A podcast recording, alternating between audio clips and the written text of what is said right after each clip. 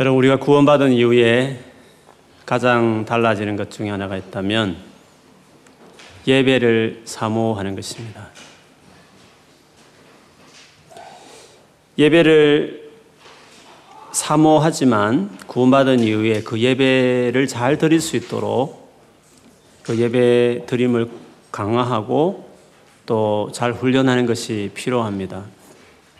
우리가 예수를 믿기 전에는 하나님을 예배하는 자들이 아니었고 하나님 아닌 다른 것들 우상을 예배하는 것에 찌든 사람들이기 때문에 구원받은 이후에 하나님에 대한 감각이 생긴 이후에 그분에 대한 뭔가 예배를 하고자 하는 열망이 이제 생기는 거죠. 그 열망이 생긴 이후에 그 예배를 정말 잘 드리도록 자기 자신을 더 세우고 그 예배에 헌신하는 어, 시간이 초창기에 정말 중요하고 그것이 평생에 가야 하는 것입니다.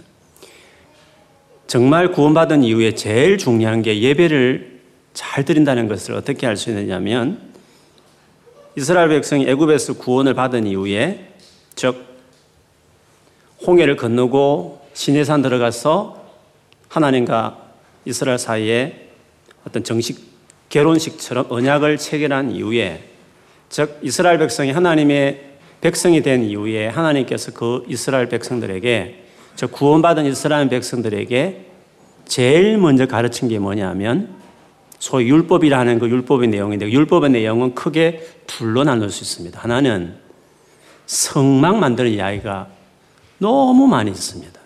레이기는 그 성막을 위해서 일하는 레이인들과 성막에서 이루어진 제사법에 대한 이야기들이 절비하게 레이기시에 기록이 되어 있습니다. 그렇게 본다면 하나님이 이스라엘 백성을 구원시킨 다음에 시내산에서 진짜 정식 자기 백성으로 삼으신 다음에 제일 많이 가르친 게 뭐냐면 이전에는 우상을 숭배하던 찌든 너희들이 이제 내게 돌아왔으니까 나를 어떻게 예배하는지 예배에 대한 각가지 절차를 가르치고 예배에 대한 태도를 가르치고 어떤 식의 예배가 있는지를 이야기하는 장황한 예배에 대한 예배 처소인 성막에 대한 많은 가르침을 하십니다. 그렇게 보면 구원 받은 다음에 예배가 뭔지를 배우고 그리고 배운 대로 예배하는 삶을 잘 세트라는 것이 초창기에 중요하다는 거죠. 또 다른 율법의 중요한 또 다른 툴은 십계명을 비롯한 하나님의 캐릭터와 성품의 반영인 그분의 그 성품에 그 돌출되어 있는 어떤 삶과 인격과 행위인 그 하나님의 말씀대로 살아가는 것이죠. 그래서 예배와 그리고 하나님 말씀대로 그분의 그 성품을 닮아서 성품을 닮아 살아감 이 두 가지가 구원받은 이후에 이스라엘 백성들에게 하셨던 제일 중요한 계명이었습니다. 그래서 여러분 어떤 사람을 전도했다 칩시다. 그 사람이 정말 구원을 받았습니다. 그러면 구원시킨 그 사람에게 제일 먼저 뭘 가르쳐야 될까요? 그로 더불어 예배하는 사람으로 세우는 것이 제일 중요해요. 부모이면 자녀를 낳은 다음에 그 자녀에게 줄 수 있는 최고 유산이 뭘까요? 말 잘 들은 반항하는 10대가 되기 전에 그 아이들에게 예배의 환경에 노출시키고 일부 예배 드리고 새벽 기도 예배 드리고 그냥 학원 가 이렇게 가르치는 것이 아니라 그렇게 가르쳐 대학 들어가면 그때부터 부모 말 안 듣잖아요.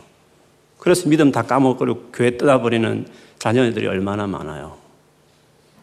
대학 안 들어가도 좋으니까 예배 잘 드리라. 주일은 딱 정성 들여서 편안하게 11시 예배 같이 드리자. 이렇게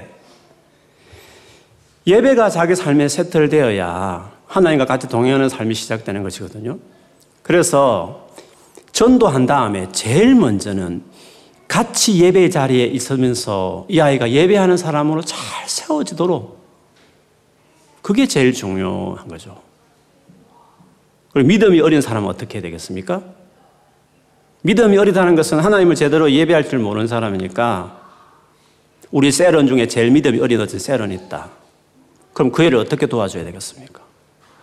근면에서 예배 자리에 같이 와서 예배하면서 하나님의 임재가 뭔지를 자기가 누리게 하고 맛을 보게 하고 기도하면서 뭔가 하나님이 자기를 잘 모르, 이해는 설명할 수 없죠. 뭔가 내 영혼을 터치하는 걸 경험하면서 자기가 세워지는 것들을 예배하면서 그걸 맛보는 것이죠. 그래서 저희 교회는 예배자가 되어 있지 않은 사람들은 리더를 세울 수 없습니다. 그것이 제일 중요하기 때문에 그렇습니다. 예배자로 세워져야 그 다음에 그 사람이 하나님 말씀대로 살아낼 수 있어요. 왜? 예배할 때 하나님께서 부어주신 은혜가 있기 때문에. 그래서 죄짓지 않게 되고, 그래서 경건하게 살게 되고, 그래서 하나님 사명을 위해 나아갈 수 있는 사람이 되기 때문에. 그래서 모든 삶의 출발은 예배를 통과해서 예배, 예배가 엔진이 되어서 거기 통해서 이렇게 쫙 나가야 되는 건데, 예배가 잘 안 되는 사람은 성경 공부를 해도 바리새인처럼 가르치고 신방을 해도 자기 사람 만들어가고 성교를 해도 프로젝트 사업처럼 성교하고 목회를 해도 성공이라는 그런 식으로 하게 되고 하나님에 대한 경외감을 예배하면서 배워야 돼. 그게 없으니까 성도 간의 관계 안에도 이렇게 문제가 생기고 막 여러 가지로 발생이 되는 거죠. 그래서 첫째 계명 하나님을 온 마음을 다해 사랑하라는 것을 어디서 배우겠습니까? 그거는 예배 자체 안에서 경험하면서 그걸 배우게 되는 거죠. 그래서 구원받은 이후에 여러분이 앞으로 개인이 자기 개인을 위해서도 마찬가지예요. 예배가 세워져야 되고 내가 어떤 사람을 도와준다 할 때 예수를 믿게 했든지 아니면 믿었지만 믿음이 어리다든지 아주 삶이 지금 세틀이 안 된 사람이 있을 때 그 제일 중요한 것은 그 영혼이 예배하도록 세우는 거예요. 같이 예배 자리에 오는 거죠. 그래서 여러분 주변에 지금 고민하는 사람이 있다. 그걸 어떻게 도와주지? 앉아서 설득시키고 뭐 사주면서 막 그 그 사람을 잘해주고 다 좋아요. 그렇게 해서 어떻게 해야 되느냐? 예배의 자리에 데려가야 되는 거예요. 수요 예배를 데려가야 되는 것이에요. 내가 1년 동안 케어하는 것보다도 예배 자리에 와서 하나님 한번 딱 손대는 게 그 영혼을 방황을 거치고 그렇게 상담을 많이 해도 그 마음을 위로할 수 없던 것이 예배 자리에 와서 그래 예배 한 시간 드리는데 기도하는데 하나님께서 회복시키는 거죠. 그게 가장 영혼을 도와줄 수 있는 하나님께 맡기는 게 중요해요. 그 영혼을 데리고 와가지고 그냥 하나님 손 보세요. 내가 데려오는 데까지 신방도 하고 뭐 사먹이고 막 전화도 하고 카톡도 메시지 보내고 다 했는데 이제 데리고 왔으니까 하나님께서 이 자리에서 당신이 이제 터치하세요. 그렇게 하는 거죠. 그래서 하나님 나라의 원리를 아는 사람들은 그렇게 해요. 그 모르는 사람들은 뭐 예배 뭐 줄 드리는데 뭘 그렇게 또 드리냐. 앉혀놓고 막 상담해주고 막 자기 혼자 열심히 영혼을 돌보지만 그게 안 되는 거죠. 나도 내 하나 간수 못하는데 수 없는 마음을 먹어도 내 하나 인생 안 바뀌는데 어떻게 한두 시간 앉혀놓고 이야기한다고 사람이 바뀌겠어요? 하나님께 맡겨야 되는 거예요. 어떻게 하나님께 맡기겠어요? 하나님이 강력하게 임재를 약속한 예배 자리에 앉히는 것만큼 어떤 큰 일은 없어요. 저는 전도에 많은 방식이 있지만 여러분도 마찬가지지만 한 사람이 회심할 때 어디에서 많이 회심하느냐면 예배 자리에서 회심해요. 일단 교회 가자. 교회 데려와가지고 교회 생활 하다가 어느 날 그가 하나님의 계심을 왠지 느껴서 복음을 받아들이고 구원받는다는 거죠. 그래서 저는 예배 자리 자체가 전도 현장이라고 생각해요. 그래서 예배 안에 주님을 터치하기 때문에 그 사람을 만나기 때문에 예배 꾸준히 들어다 어느 날 그, 그, 그 사람이 바뀌거든. 우리 교회를 봐도 우리 안에 예수를 만나고 변화되는 많은 사람들은 결국 예배 아니다. 예배 통해서다는 것을 알 수 있기 때문에 예배는 하나님을 믿는 사람이 하는 것이기도 하지만 믿지 않은 사람들을 믿게 하는 전도의 놀라운 그 능력의 자리도 되기 때문에 그래서 예배가 우리의 삶의 제일 중요한 엔진과 같죠. 그래서 천국 가서 영원히 하는 것이 요한계시록 보면 예배예요. 7장 9절 10절에 그 잘하는 말. 각 나라 족속 백성 방은 아무도 능히 셀 수 없는 큰 무리가 나왔어. 흰 옷을 입고 손에 종려 가지를 들고 보좌 어린 양 앞에 서서 큰 소리로 외쳐 이르되 구원하심이 보좌에 앉으신 우리 하나님과 어린 양에게 있도다 하니. 천국에서 원래 인간의 본연의 모습 제일 중요한 거. 그래서 영원히 하는 거. 하나님을 예배하는 삶을 살아가는 것을 천국의 삶이다. 그렇게 이야기하고 있습니다. 근데 구원받지 않은 사람은 예배가 얼마나 중요한지 모릅니다. 영원히 병이 들면 제일 첫 현상은 예배가 왜 이리 많아? 왜 예배가 이렇게 길어? 이런 식으로 말을 하는 거죠. 영혼이 병들었기 때문에 건강하면 예배를 사모하게 되고 더 헌신하게 되고 더 예배자로 사용어지게 되어 있는 것이죠. 역사상 가장 경건했던 시대라고 말하면 그 영국으로부터 출발한 그 청교도 신앙입니다. 청교도들은 예배를 하루에 두 번을 드렸어요. 물론 구약 율법을 연구해 보면 아침 저녁으로 번제를 드렸기 때문에 아마 거기서 출발했는지 잘 모르겠어요. 아침에도 예배 드리고 저녁에도 예배 드렸어요. 하루에 두 번을 예배 드렸어요. 예배는 많이 드려야 되는. 한국계, 뭐 모르는 사람들 한국계 너무 예배가 많다. 그 사람은 예배가 뭔지를 모르는 거예요. 물론 직장 생활 공부하는 거 방해받으면서까지 예배하는 거는 그거는 모르겠어요. 근데 그 사람은 얼마나 예배를 하기에 많다고 하는지 모르겠어요.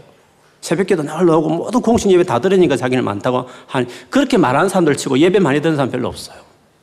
한국계를 비판하는 사람들 사회 참여 안 하고 뭐 세상을 돌아보지 않고 교회만 고이고 교회 예배만 많이 드린다는데 그걸 몰라서 그런 거예요. 예배는 많이 드려야 되는 거예요. 왜? 예배 때 하나님께서 우리가 늘 함께 하시지만 함께 하신 하나님이 당신을 드러내는 임재는 어떤 장소가 있는데 그건 예배 자리라고 성경에 말했기 때문에 두세 사람은 내 이름 모인 곳에 함께 하겠다 했어요. 늘 계시는데 왜 함께 한다는 말을 또다시 쓸까? 함께 하는 자리에 계시는 거죠. 예배 자리에. 그래서 예배는 의무도 아니요, 어쩔 수 없이 하는 것도 아니요, 우리 자신을 위해서 하는 거야. 만일에 하나님께서 예배할 때마다 천 파운드 줄게. 응? 한 번 예배할 때마다 오면, 예배자 올 때마다 수예배 오면 다 천 파운드 돌릴 거야? 뭐 수예, 그렇게 하면 어떻게 하겠습니까? 예배 많아요. 이렇게 한 사람 없을 거예요. 하열은 안 옵니까? 저녁에도 좀 하지요. 천 파운드와 비교할 수 없는 하나님의 은혜들이 예배에 있어요. 그래서 예배는 영광스러운 거예요. 예배가 귀찮아지는 사람, 그때부터 영혼에 뭐가 병이 들어있다고 말할 수 있습니다. 어, 뭐 저도 그렇지만 아내도 늘 가끔 이렇게 살다 보면 삶이 무게, 무게가 이렇게 많아지면 금요일 저녁 같은 데 보면 저희 교회가 이제 금요 기도 같은 게 없으니까 어, 다른 교회에 기도회를 꼭 가고 싶어요. 왜냐하면 예배 가면 살아나는 걸 알기 때문에 그런 거죠.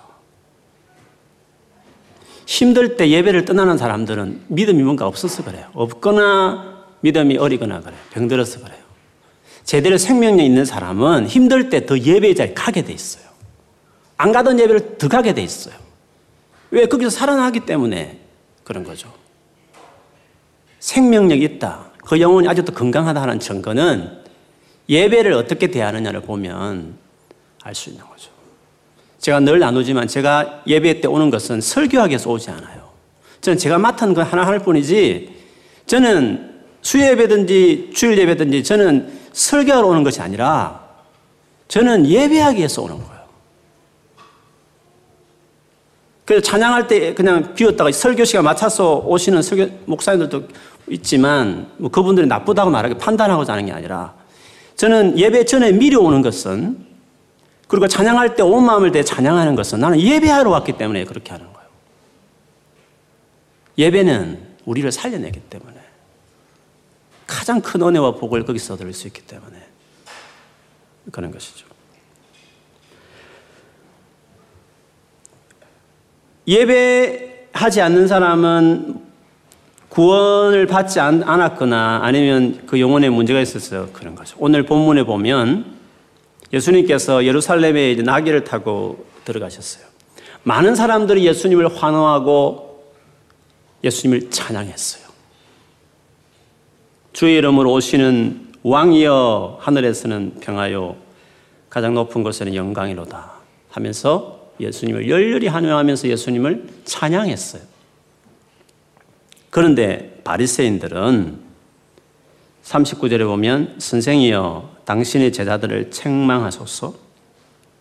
당신을 저렇게 찬양하는데 저 잘못된 거 아니냐고 하면서 그 찬양하는 많은 무리들의 그 찬양 소리에 대해서 제자들에 대해서 책망하라고 바리새인들이 이야기했습니다.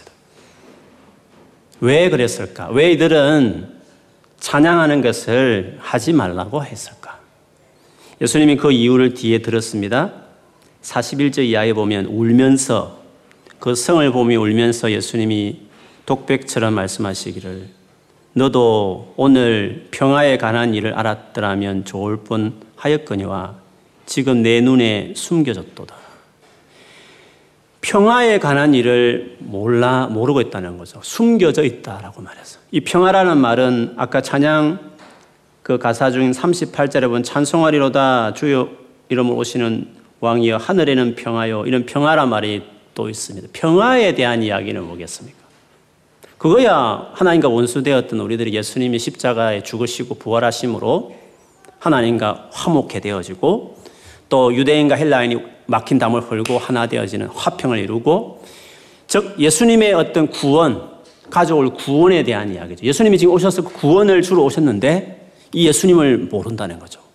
이 구원의 사실이 저들에게 감춰져 있고 숨겨져 있고 알지 못하기 때문에 그렇다 하면서 성을 보고 울었다는 거예요. 즉, 이 바리새인들이 찬양하지 않은 이유는 찬양하는 것을 책망했던 이유는 그들이 구원을 받지 않았으니까.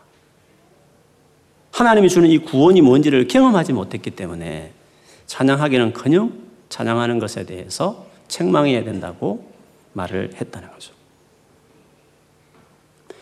스가랴 9장 9절의 말씀 인용이죠. 낙이 타고 가신다는 메시아 예언시이기도 하고 거기 보면 겸손한 왕이요 평화를 가져와서 모든 칼, 창, 말 다 멸하고 평화를 가져오는 왕이다고 메시아를 그렇게 말했습니다. 그런 메시아 대신 예수 그리스도를 알지 못하고 그 구원을 이루지 못한 자들이 때문에 그들이 이렇게 찬양할 수 없었던 것을 봅니다. 그러나 진짜 구원을 받은 사람, 하나님의 구원을 아는 사람은 시편 150편 6절 제 끝에 것처럼 호흡 있는 자는 따 주님을 찬양하라 할 정도로 하나님을 아는 사람들은 호흡이 있는 것들은 짐승이든지 식물이든지 과학 작업하는 모든 모든 호흡하는 모든 생물체들은 다 하나님을 찬양해라 라고까지 말할 정도로 찬양을 중요하게 생각해요.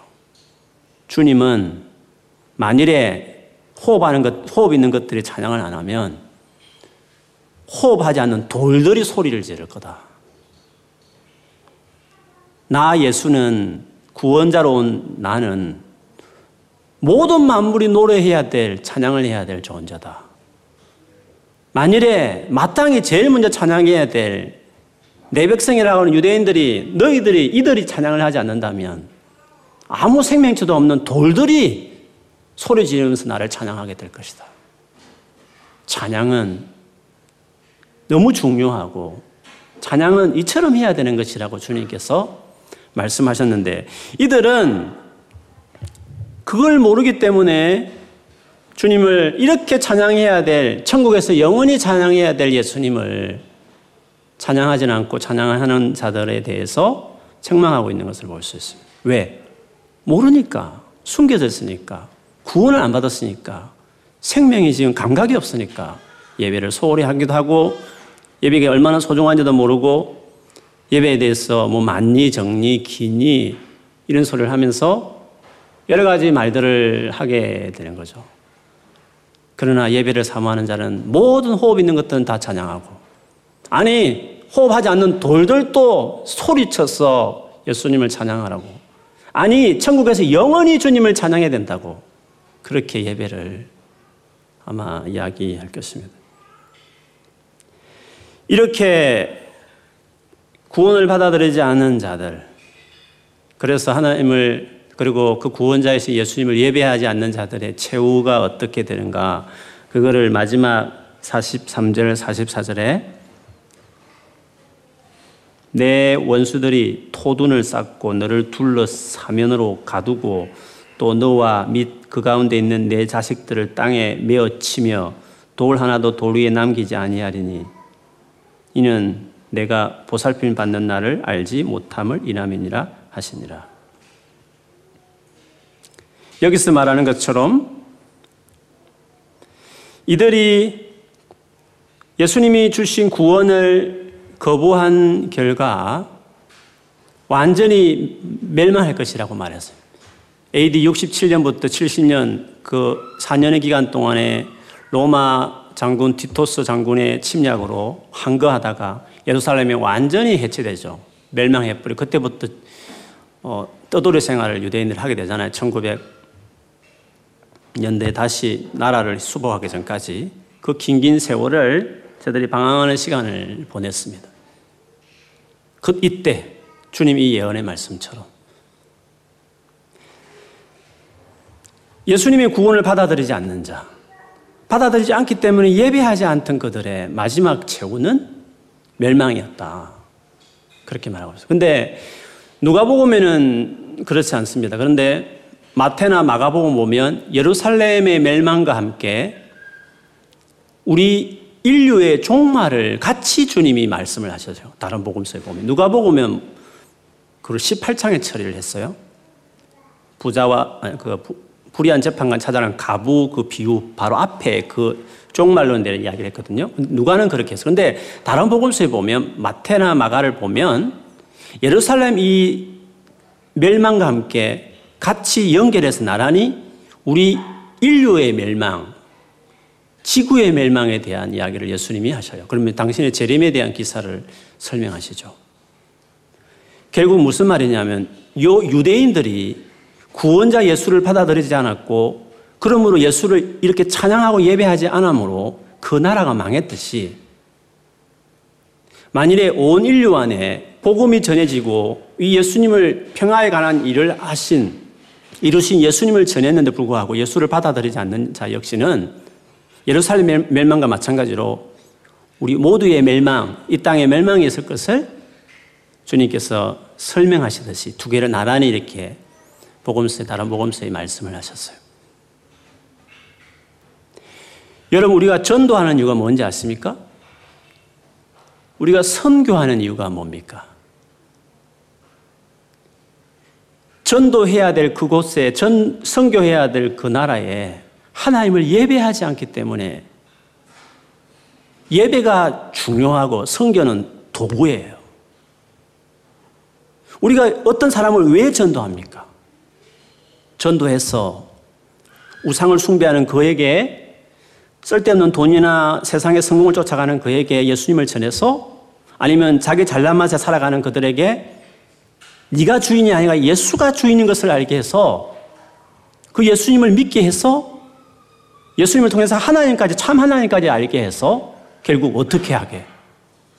그로 그 하나님을 돌아와서 예배를 시작하고 예배가 어수룩하니까 아직도 불순물이 많이 섞여 있으니까 여러 가지 훈련하고 계속해서 진짜 온 마음으로 다 예배하도록 그렇게 예배했더니 하나님이 그 영혼을 예배 때마다 만나 주시고 병든 육체도 치유하시고 정신도 치료해 주시고 습관도 치료해 주시고 삶도 반듯하게 해 주시고 그리고 막 살아가면 필요한 것들 예배에 와서 기도하니까 응답도 해 주시고 그러면서 그 인생을 하나님께서 살려내는 것이거든요.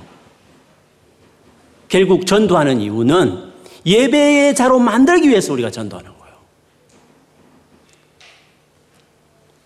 만약에 소말리아의 많은 무슬림 지역에 들어가서 선교하는 이유는 거기에 너무 예배하는 사람이 없기 때문에 예배하는 왜 교회를 세웁니까, 여러분? 교회를 왜 세웁니까? 교회를 세울 목적은 하나님을 예배하기 위해서 세우는 거예요. 그리고 그 교회가 왜 전도합니까? 이런 예배자들을 세우기 위해서 가서 전도하는 것이거든요. 그존 파이퍼 목사님이 우리가 선교하는 이유는 거기서 예배하지 않기 때문에 선교한다고 말했어요. 선교와 전도는 일시적인 것이에요. 예수님 재림하시면 선교와 전도는 폐하여지는 거예요. 예배는 영원히 가는 거예요.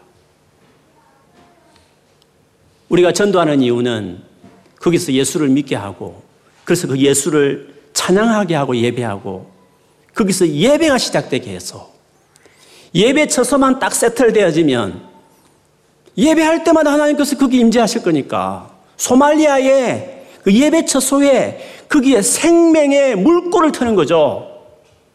샘물을 그 퍼내는 거죠, 거기다가. 샘물에, 샘, 우물을 거기서 퍼내는 것이죠. 거기서 그 교회가 살아있는 교회면 진짜 하나님을 예배해서 그 교회에 하나님 영광이 임하는 교회면 거기서 예배 그 교회에서부터 생수가 터져서 그 주변을 그 마을과 지역과 그 나라를 바꿔버리는 것이죠. 그래서 우리가 전도자는 그래서 예배자가 되어야 되는 거예요. 바울은 전도자였잖아요. 근데 바울은 예배자였어요. 이 말하면 할, 할, 말, 너무 할 말이 많지만 예를 들면 로마서 12장 1, 2절 그리스도의 삶 전체를 바울은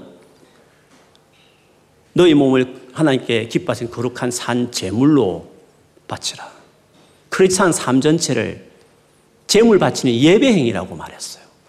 바울에게 있어서 크리스찬 삶은 예배의 삶이었어요. 성교를 어떻게 말했습니까? 로마서 15장. 내가 이 방인의 제사장이 되어 저들을 하나님 받으실 향기로운 예물로 바치기 위함이라. 자기는 선교사라 말하지 않고 전도자라고 말하기보다도 제사장이라는 예배를 위해서 오로지 헌신되어 있는 직분자인 제사장으로 자기를 표현했고 자기가 전도에서 구원한 사람은 하나님께 드려지는 역시 제물이다. 그가 마지막 순교할 때 썼은 디모데후서 사장에 보면 자기의 마지막 순교를 제사 순서 중에 제일 마지막 순서인 관제 포도주를 이렇게 붓는 마지막 예, 예식인 자기 죽음까지도 자기는 예배 행위로 봤어요. 바울은 예배하듯이 선교했던 사람이에요. 그래서 선교를 해도 자기 주장하지 않고 교만하지도 않고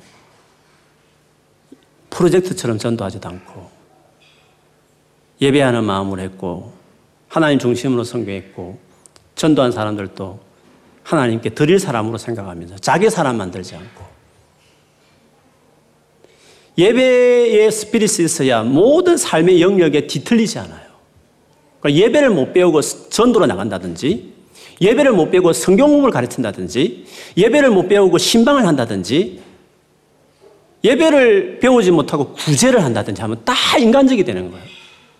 예배란 것은 하나님이 중심을 기르는 훈련의 시간이거든요. 하나님 중심이 안 되면 자기 중심밖에 안 되잖아요. 전도를 해도 자기 중심적으로 하고 교회 부흥시키겠다는 거죠. 부흥의 수단이 될 수도 있는 거죠. 신방을 가더라도 내 사람, 내 친한 사람 만드는 거죠. 자기 팬. 예배를 배운 사람은 하나님 중심의 사람이니까 그 신방한 그 사람을 하나님 중심으로 하나님 가도록 예배의 자리를 데려가도록 하기 위해서 그 사람이 가서 건면하지 않겠어요? 구제도 마찬가지예요. 자기 이름 대고 내가 선한 일을 했네. 그런 마음으로 구제할 수도 있어요. 그러나 예배를 배운 사람은 하나님 이름을 데려내고 자기가 오른손을 하늘이 왼손이 모르게 할 수도 있는 마음을 갖게 되는 거죠. 성경 공부를 해도 예배를 못 배운 사람은 자기 중심적이에요. 자기 안 하고 있는 지식을 전달하는 것으로 뛰어난 뭐 성경적인 지식을 가지고 있는 신학 지식을 가지고 있는 것처럼 어떤 지식 자랑하는 것처럼 사람을 자기 따르는 추종하는 제자를 만들어낼 수도 있어요. 그러나 하나님의 중심의 사람, 예배를 배운 사람은 그가 가르치는 모든 성경 공부는 하나님을 바라보도록, 하나님을 경외하도록, 하나님께 나아가도록 그 태도로 한번 성경을 가르칠 거예요. 그래서 예배를 제대로 배우기 전까지는 사실은 사역에 뛰어들면 안 돼요. 그래서 저희 교회는 예배자가 안 되면 일꾼을 세울 수 없는 거예요. 리더의 자리에 세울 수 없는 거예요. 다 문제가 돼요. 그 일을 잘하는 것 같아도 다 문제가 돼요. 그래서 주께서 예배하지 않는 그들을 주님을 구원받지 않았기 때문에 예배를 몰랐고 방해했을 뿐만 아니라 그리고 제대로 예배도 그냥 한번 예수 믿었다 그냥 예배가 되는 게 훈련하고 연단하고 계속 시간을 보내면서 숙성되듯이 자기 안에 몸이 익혀져야 되는 것이거든요. 그리고 그렇게 되어지면 이제 십계명의 말씀을 지켜나가게 되죠. 하나님 중심이 되면 말씀을 지켜나가는 원동력도 얻게 돼요. 그렇게 세틀이 딱 되면 가나안 땅 정복하는 선교를 해내는 거예요. 약속을 취하는 사람이 되는 것이에요. 이건 신앙의 프로세서 같아요. 교회의 제일 중요한 사명이 뭐냐? 선교 아니에요. 예배예요.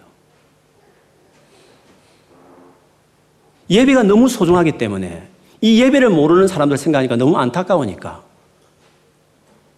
next step으로 선교가 나오는 거예요. 그래서 예배에서 선교로. 그래서 모든 이 원리를 아는 사람들은 톱, 토픽이 두 개예요. 예배와 선교의 두 개를 같이 가는 거예요. 어디가 더 무게가 있느냐? 예배예요. 예배를 못 배운 사람은 전도를 해도 잘못되게 해요. 구원을 시켜도 어떻게 그 영혼을 돌봐야 될지 몰라요. 예배자를 데려가야 되는 거죠. 자기가 예배자가 된 사람은 제자를 훈련시켜도 예배자를 길러요. 항상 예배의 자리를 사모하고 그렇게 되는 거죠. 아담과 하와가 타락한 이후에 그가 자녀에게 제일 중요하게 생각했던 예배였어요. 가인은 안 들었고 아벨은 들었죠. 예배가 중요한 일 아는 사람들은 그렇게 사람을 세워가게 되는 거죠. 여러분 삶에 만일에 문제가 있다. 요즘 너무 어렵다. 내, 내 삶을 어디서부터 세워야 되지? 딱 예배부터 시작하면 돼요. 한 개인이 제대로 살려면 예배자가 돼야 돼요. 저, 저의 개인의 영성 관리는 아침 스카이프 묵상이에요. 그것이 저의 영성을 관리해요. 별거 아닌 것 같지만 매일 꾸준히 하는 것. 저녁에 한다? 그러면 영혼 살죠. 왜 방황을 해요? 덜순달순하니까 방황을 하는 것이죠. 아침에도 예배하고 저녁에도 일주일에 하루에 두 번만 자기 삶에 꾸준히 해요. 영혼 탈진은 안 돼요. 뭐 이렇군 저렇군 옆에 불평하지도 마세요. 교회도 교회에 대해서도 불평하지 말아요. 예배 안 해서 그래요. 여러분이 예배 안 해서 그래요. 기도가 무너졌든지 예배가 무너졌든지 때문에 꾸준하지 않는 거예요. 해도 대충 하는 거예요. 졸든지 딴 생각하면서 앉아 있는 거예요. 정성을 다해서 해요. 그 시간에 하나님 앞에 예배를 해요. 그러면 하루를 살아갈 수 있는 힘을 얻어요, 아침에. 하루 살면서 너무 힘든 일이 많았어요. 상처받는 일이 많아서 내가 원치 않게. 저녁에 예배하면서 회복해요. 그렇게 하면 개인이 살 수 있어요. 가정에 엉망이다. 빚더미 쌓였다. 매덕이 빚을 졌다. 어떻게 해야 될지 모르면 온 가족이 모여서 다른 거 하지 말고 매일 예배를 해요. 그러면 하나님께서 길을 내주셔요, 가정에. 교회가 엉망이다. 모든 행사 다 중시하고 하나님 앞에 정성을 다해서 예배를 해요. 찬양하는 사람은 신경써 찬양 준비하고 설교자는 신경써 하나님의 마음을 구하면서 설교하고 온 성도들은 미리 와서 기도를 준비하면서 한 해봐요. 그럼 교회 다 살아날 수 있어요. 나라도 마찬가지. 영국이 항폐한 이유는 예배하는 교회가 사라졌기 때문에 약해졌기 때문에 그런 것이에요. 한국 교회 옛날에 뭐다 별거 없었어요. 다 예배였어요. 오만 가지 프로그램 다 들여난다 해서 교회가 부흥하느냐? 그렇지 않아요. 예배가 살아 있을 때 그 다음에 프로그램이 다 따라가는 것이에요. 그래서 예배만 살리면 되는. 우리가 뭐 수련회 가보시면 알겠지만 저희 수련회 가면 하루에 세 번만 예배만 하잖아요. 근데 갔다 오면 뭐 수련회 뭐 크게 은혜 됐든지 안 됐든지 간에 갔다 오면 내 영혼이 강건하다 느낌을 갖는 이유는 예배가 그만큼 파워풀해요. 뭐 대단한 깨달음, 뭐 대단한 뭐 하나의 음성을 들었든지 안 들었든지 그 관계 없어요. 그 예배의 자리에 딱 있으면 하나님 약속을 당신 약속은 하나님 지키시니까 그 자리에 임재하세요. 영적으로 하나님께서. 그리고 영혼을 강건하게 하신 은혜를 베풀어 주셔요. 하루에 세 번 예배 드리니까 많이 드리면 강건해지는 거예요. 많이 드리면. 수련회 예배가 뭐 수요 예배나 주일 예배하고 뭐 그렇게 많이 차이 안 나잖아요. 물론 조금 더 시리어스하고 좀, 깊, 좀 심각하게 하기는 하지만 여러분 태도 자체가 심각해요. 확 은혜 받겠다고. 그러니까 더 여러 가지 잘 맞아가지고 더 은혜가 될 수 있는 걸 맞아요. 수요 예배 드릴 때도 그렇게 해봐요. 일찍 와서 준비하고 불 켤 때까지 기도하고 가요. 중간에 가지 말고 정말 시리아스하게 생각해봐요. 급하면 갔어야 되고. 이미 틀렸어요. 중간에 그렇게 중간에 가는 가는 거는 옛날엔 끝까지 기도하다 중간에 가는 이유는 이미 예배의 태도가 틀린 거예요. 자기가 문제 있는 걸 생각 안 하고 자꾸 다른 걸 생각해요. 어떤 사람 똑같이 은혜 받는데 어떤 사람 왜 은혜를 못 받아요? 본인이 잘못됐으니까 은혜를 못 받는 거지. 그래서 그나마 수예배 오고 주일 오니까 일주일을 유지하는 거예요. 만일에 우리가 매일 새벽 예배를 드리는 교회당이 있어서 그런 날이 있도록 기도하십시오. 매일 새벽 예배를 드리고 금요 예배도 드리고 예배 많다고 비판도 하지 마세요. 예배도 안 드린 것들이 그렇게 비판을 해요. 아, 방해되면 정 바쁘면 안 들으면 되지. 자기 혼자 안 들으면 되지. 왜 예배 많다 한국교회 예배 많다고 비판을 하냐고요. 예배가 뭔지를 몰라서 그래요. 많이 드리면 많이 들수록 강건해져요. 시간만 되고 여력이 되어지면 많이 예배 드리면 좋아요. 우리 한국교회가 그래서 강건해진 거예요. 개인적으로도 아침, 저녁으로 꼭 시간을 정해서 잤어요. 습관이 안 된 사람 아침 묵상 들어봐요. 6시. 팁. 스스로 꾸준하지 않으면 시스템에 자기를 집어넣는다. 그게 팁이에요. 혼자 안 되는 사람들, 제 괜히 혼자 하겠다 하지 말고, 안 되면 그 팀에 그냥 들, 자기를 몸을 집어 넣어버리면 되는 거예요. 팀은 항상 돌아가거든. 나는, 나는 왔다 갔다 하지만. 그러면 되는 거예요. 저는 목사니까 빠질 수 없잖아요. 스카이프를. 아침 묵상을. 그러니까 저는 영성 관리가 되는 거지. 축복이죠, 저에게는. 리더를 맡아요, 아예. 못 빠져나가게. 그러면 뭐든지 유지될 수 있어요. 어쨌든 예배가 우리를 살린다. 하나님 모르는 사람들은 예배하지 않는다. 예배하지 않는 개인은 망한다. 가정도 민족도 망한다. 예배하면 살고 더 열심히 예배하고 온 마음을 다 예배하면 살아난다. 죽고 싶어 자살할 지경에 있는 사람도 예배에 생명 걸면 살아난다. 예배는 하나님이 임재하는 곳이고 약속하신 곳이니까 그렇습니다. 그래서 나도 그렇고 주변 사람들 어떻게 저 사람 어떻게 도와주지? 예배 자리 데리고 나오면 돼요. 그냥 안 오잖아요. 많이 밥을 사 먹어요. 많이 찾아가서 건면해요. 사랑해줘요. 그리고 정말 내 나와 마음이 됐을 때 같이 예배하러 가자.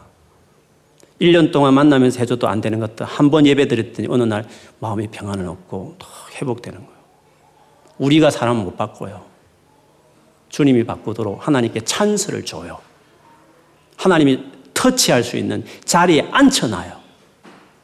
그래서 리더는 수협에 오지만 자기뿐만 아니라 문제 많은 사람들을 데리고 오기 위해서 내가 먼저 여기서 오는 거죠. 그리고 데리고 나오는 거죠. 그러면 다 돼요. 하나님 같이 일하려고 했어요. 혼자서 하려고 하지 말고. 수없이 밥을 사 먹여 봐요. 사람이 바뀌는가. 내 사람 될 수 있어. 내하고 친한 사람 될 수 있지만 영혼 바꿀 수 없어요. 하나님께 바꾸셔야 되는 거예요. 하나님 앞에 나오도록. 내가 살고 주변을 살리는 사람. 열심히 전도하고 전도한 사람은 예배자 될 때까지 끊임없이 피드백하고 관리해서 그 사람을 세워가면 예배하는 거 쫙, 아, 저희는 예배하는 딱 됐잖아요. 틀에 익었, 익었잖아요. 그럼 걱정 안 해도 돼요. 독립. 그 다음에 이제 전도해 놓는 그때부터 전도 훈련 시키면 돼요. 예배 훈련 잘 받은 다음에 전도 훈련을 가는 거예요. 전도했다? 그럼 예배 훈련 시켜야 돼요. 그리고 말씀도 살아가는 경건 훈련, 말씀 공부시키고 예배, 말씀 훈련, 전도. 주님도 그랬어요. 예수 믿게 하자마자 바로 전도자를 시키지 않았어요. 풀린 다음에 3년 동안 제자 훈련의 핵심이 뭐겠어요? 예배 훈련, 말씀 순종하는 가치관 바꾸는 훈련. 승천하시기 전에 성교하라 마지막 성교를 내리죠. 우리의 원리와 똑같아요. 여러분 개인이 그 수, 순서를 밟았어요. 주님을 참으로 사랑하고 경외하는 예배자. 철저하게 말씀대로 순종하고 살아가는 경건한 거룩한 사람. 그러면서 계속 예배를 훌, 그 전도하는 훈련을 몸에 익히면서 나중에는 전도가 삶이 되기까지 진짜 제자, 예수의 장인으로. 그렇게 되어서 또 다른 사람을 딱 전도하면 열심히 예배 자리에 데려가고 열심히 말씀을 가르쳐서 말씀에 순종하는 거룩한 사람 만들고 중간에 전도 훈련시키던 전도 현장 데려다니면서 전도 훈련시키고 나중에 이제는 전도자까지 되어 있는 그러면 파소 똑같은 제자 만들어라 이렇게 하는 거죠. 그게 우리 크리스찬의 삶의 프로세스와 같아요. 여러분 예배가 좀 어려운 분들은 오늘 오신 분 정도야 뭐 기, 그래도 기본이 있는 분들 베이직이 되어 있는 분들이잖아요. 더 예배가 깊어지고 풍성한 은혜가 임하기를 주의 이름으로 축원합니다. 많은 사람을 그렇게 세워가는 여러분 되시기를 바라요. 오늘 예배할 때 또 기도할 때 하나님께서 예배한 은혜가, 은혜가 여러분의 넘치기를 주의 이름으로 축원합니다. 아멘. 우리 찬양하고 우리